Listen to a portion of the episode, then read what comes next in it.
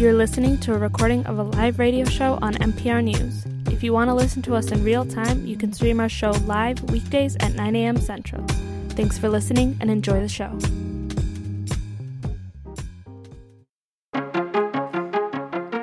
Good morning. I'm Kerri Miller. This is MPR News. This hour, the questions that remain, and there are so many, about the special counsel's report. Robert Mueller came to some important conclusions in his 448 page report. You've heard them by now. He did not find evidence that President Trump's campaign conspired with the Russians. He could not find conclusive evidence that Trump obstructed justice, but he also couldn't exonerate the president on that and he left a number of questions unresolved. So, what we've done today, we've invited the political junkie and two legal experts to the show to take your questions and mine about the legal and political implications of what Robert Mueller said. So, for you, what are you confused about? What are you curious about? What are you wondering about and what comes next? 651 227 6000. 800 242 2828. And you can get those questions in on Twitter at Kerri MPR. What are you confused about? What are you curious about? What are you wondering about when it comes to what happens next? Ken Rudin is with us. He's the political junkie. Hi, Ken. Good talk to you. Hi, Kerri. Nick Ackerman is with us, former federal prosecutor and was a member of the Watergate prosecution team, also a former assistant U.S. attorney in the Southern District of New York. And Nick, welcome back to the show. Really good to have you here this morning. Well, good to be here. And Stephen Vladeck is going to join us a bit later. He's a professor of law at the University of Texas School of Law. So, Ken, here's what I've been wondering about as I've watched all this coverage unfold over the weekend. Do, do you think the revelations in the report – really changed anyone's mind. If you're somebody who supports President Trump, you see a guy under siege. If you're someone who doesn't like President Trump, you see somebody and you see a report that confirms the dysfunction that you already believed. Has it changed anyone's mind? Oh, if we're talking about the political aspects of the Mueller report, then I then, then the answer is no. I don't think. I think the people who felt that Trump was uh, was railroaded by a, a, a witch hunt I think they, they feel uh, absolved. They, they, they feel that they were exonerated. Uh, they feel they were vindicated by basically what the Mueller, Mueller report was, or at least William Barr's interpretation of it. Democrats still see that. Look, look. If you, if, if let's say I try to commit murder and I don't commit murder, but I attempt murder, uh, the Democrats will say, well, look, you know, he may not have obstructed justice, but everything he did tr- was was part of the uh, attempted obstruction of justice. Politically, that's how Democrats feel, and what they're wrestling with right now, including a conference call uh, later exactly. today, is that they they're going to have to decide where to go forward. Yes, you could you could bring uh, Don McGahn to testify. Yes, you can put all the subpoenas out you want, but do you go the do you go the impeachment route. And I think Democrats are definitely split on that. They don't know which way to go. And again, we're talking about the political argument, not the legal. That's argument. right. And we're going to we're doing both today, especially while you're on the show with us. Nick, I want you to listen to what the president said in the wake of the release and tell us if it is factually true and then what else should be understood about it. Here he is. It was just announced there was no collusion with Russia. The most ridiculous thing I've ever heard. There was no collusion with Russia. There was no obstruction and none whatsoever. And it was a complete and total exoneration. Nick, parse that out. What should we understand about what the president's saying? Yeah, well, let's start first with the no collusion. Uh, what Robert Mueller found was that there was not sufficient evidence to charge conspiracy, not collusion. Conspiracy is a is a crime. Collusion is not a crime. Conspiracy is simply two people agreeing to commit a crime. And so what Robert Mueller was saying that there was not sufficient evidence here. But if you look at the report and you start digging into this, um, one of the violations that he has, was considering here was the dissemination of the emails that were stolen from the Democratic National Committee uh, that could constitute uh, trafficking or receipt of stolen property. This mm-hmm. is on a footnote on page 176 of his report. Mm-hmm. In discussing what appears to be Roger Stone and the theft of the emails. And basically, what he concluded was he could not use this particular um, criminal statute because it doesn't cover intangible property such as computer data. So I think what we have here is a situation where um, there is collusion to the extent you, you define it as it is in the, in the dictionary, dictionary um, as basically kind of working together. Um, but there's no conspiracy, and the reason there's no conspiracy is because our federal criminal law is so antiquated that it doesn't take into account um, what uh, what the, the modern uh, world is in terms of use of computer data. Ah, so, so so, Nick, if I, if I might, this is important. You're saying if the laws were modernized to accommodate the way we use computers and the way data is exchanged, this outcome might have been different. Completely. Huh. Um, I mean, back in the old days when I was doing the Watergate case, was pretty simple. A bunch of burglars went into the Democratic National Committee. They were charged with burglary. Um, not a problem. They were in there stealing regular paper documents. Uh-huh. Um, this particular situation was a burglary that was done by hacking um, from thousands of miles away in Russia by Russian intelligence operatives, and it was the theft of data, not documents. Um, and that our law just hasn't kept a pace with technology. That's okay. that's the problem. So uh, the, the, the irony here is, in a sense, because collusion really talks is defined as cooperating, uh, you really do have evidence of collusion, but not conspiracy. Got it. If it, and let me go to some calls here because I think they may cover some of the things that, that we're going to talk about. To Paul in St. Paul. Hey, hey, Paul. Hi. Hi. What's your question? Well, uh, okay, the report said that Trump's aides prevented him from doing illegal things. And so I'm expecting that Trump's defenders would say that the aides were doing their job mm. by preventing the president from mm-hmm. making bad decisions yeah. and that every president's aides prevent them from making bad decisions or in some cases illegal things. So I'm wondering is there anything to that argument? This is such a good question for both of our guests. Can you first on the politics of this? How do you read that?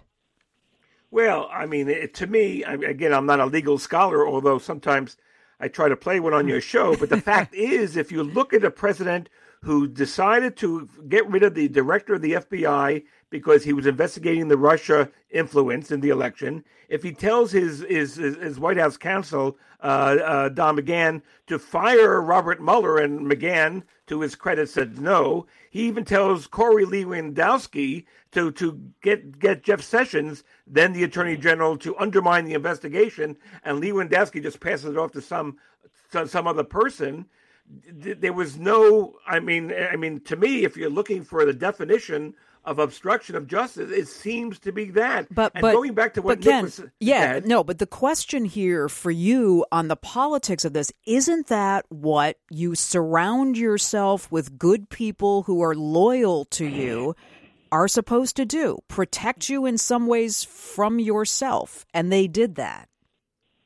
Oh, so I'm not faulting McGahn. I'm not faulting the people who failed to to act on Trump's uh, perhaps illegal, certainly unethical uh, request. I think McGahn is is one of the uh, unsung heroes of this whole thing. But when you see a president's actions that seems to be doing everything he can, like like Carol, Kellyanne Con- Conway went on TV yesterday and said, "Well, the president could have fired uh, Mueller whenever he wanted to." But what she didn't say is that he tried to fire him. He tried to do basically I, I know you're going to love this word, but there was a guy named Richard Nixon who tried to get Elliot Richardson and then Bill Ruckelshaus. Why do you think Nick I'm is sorry. on the show? It's our Nixon drinking game, Ken. Did you get that? well, it's my last show, so how can I go out without saying something about Richard Nixon?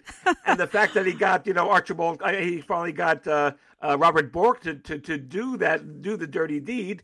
So cl- clearly, it wasn't a lack of trying. You had a president who tried to get rid of these people or try to impede the investigations, and some of them just didn't act upon it. But that doesn't get uh, Donald Trump, the president of the United States, off the hook. And one D- quick thing about what Nick said earlier. Okay. We were talking about whether you can prove legal, legal, you know, in legal language, what he did was was either grounds for impeachment or illegal. When you have Rudy Giuliani going on TV and saying, "Well, you know, there's nothing wrong with taking information from the Russians." I, I know, I saw that. Well, it's that is just beyond beyond.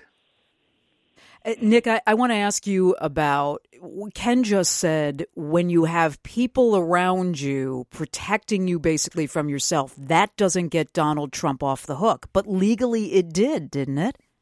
No, not at all. I don't, I don't know where that's coming from. Well, um, well, in order to have an obstruction of justice, um, you don't even have to attempt. It can be an endeavor, which the courts have said is less than an attempt. So, first of all, you've got all of these acts of obstruction that Mueller lays out, um, where Trump has endeavored to obstruct justice by trying to get uh, Sessions to re- recuse himself and then to fire Mueller, asks other people to fire Mueller. But then you have things that he actually did do to obstruct justice, which was firing Comey, which w- was actually done. He did that himself. Uh, and also, Mueller lays out in his report instances um, where Donald Trump was uh, actually um, going after witnesses in a sense and making statements that impacted the jury uh, that was considering the Manafort case. Um, so you've got just about every possible angle of obstruction of justice it, that could be charged it, against except, somebody. Except the Nick, I mean, you read it right in the report. Here's Robert Mueller on how they came to decisions about obstruction. We recognized that a federal criminal accusation against a sitting president would place burdens on the president's capacity to govern and potentially preempt constitutional processes for addressing presidential misconduct. The evidence we obtained about the president's actions and intent presents difficult issues that would need to be resolved if we were making a traditional prosecutorial judgment. The president did basically get off on this, didn't he? No, he didn't. He only got off because he's president. oh, I mean, well, that's the only reason he got off. But he's not going to be held accountable I, I, for this. Go ahead. Go ahead. Yeah, but I, I've convicted defendants for much less than what's laid out in this report on obstruction of justice. I've defended def- uh, clients who've gotten convicted for less than's laid out in this obstruction of justice. It's just they weren't the president of the United States.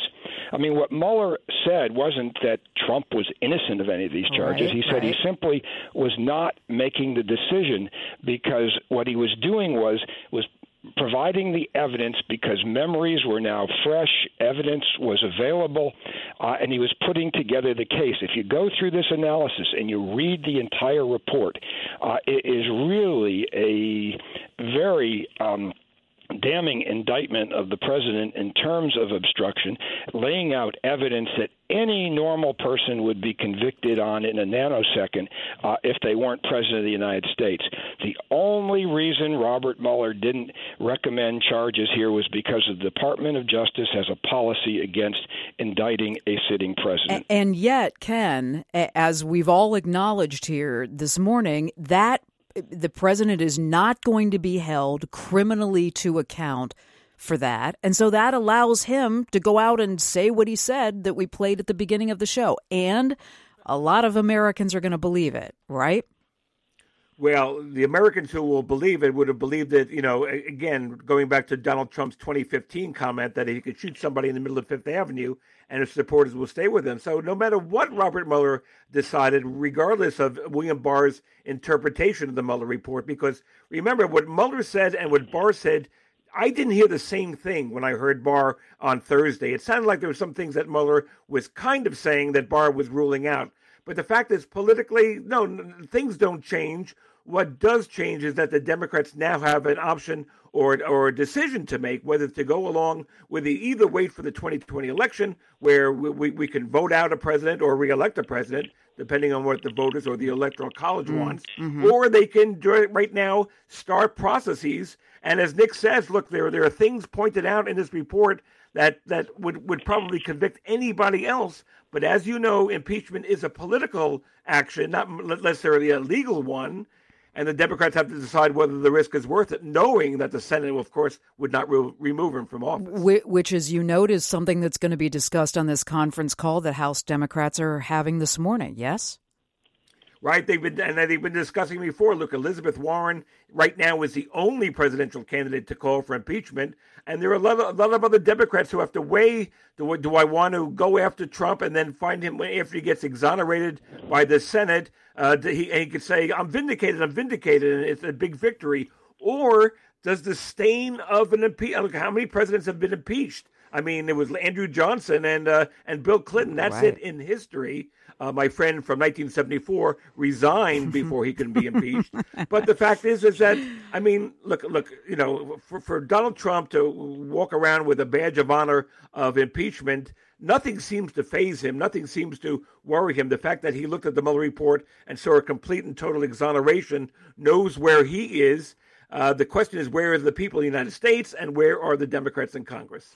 Ken, I have to take a moment here to thank you for your wonderful humor and your delightful appreciation of American politics and history. And our conversations have been something that I've looked forward to for, for many years. So thank you for all of that.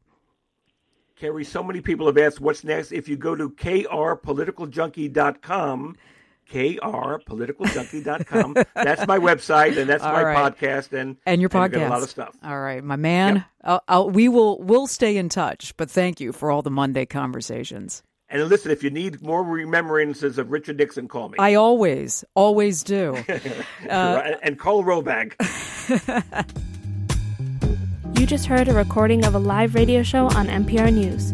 To add your voice to discussion, you can call in at 800 242 2828 or tweet us at MPR. And if you miss us live, you'll find all our shows by subscribing to this podcast. You can send us your questions or comments by emailing talk at mpr.org.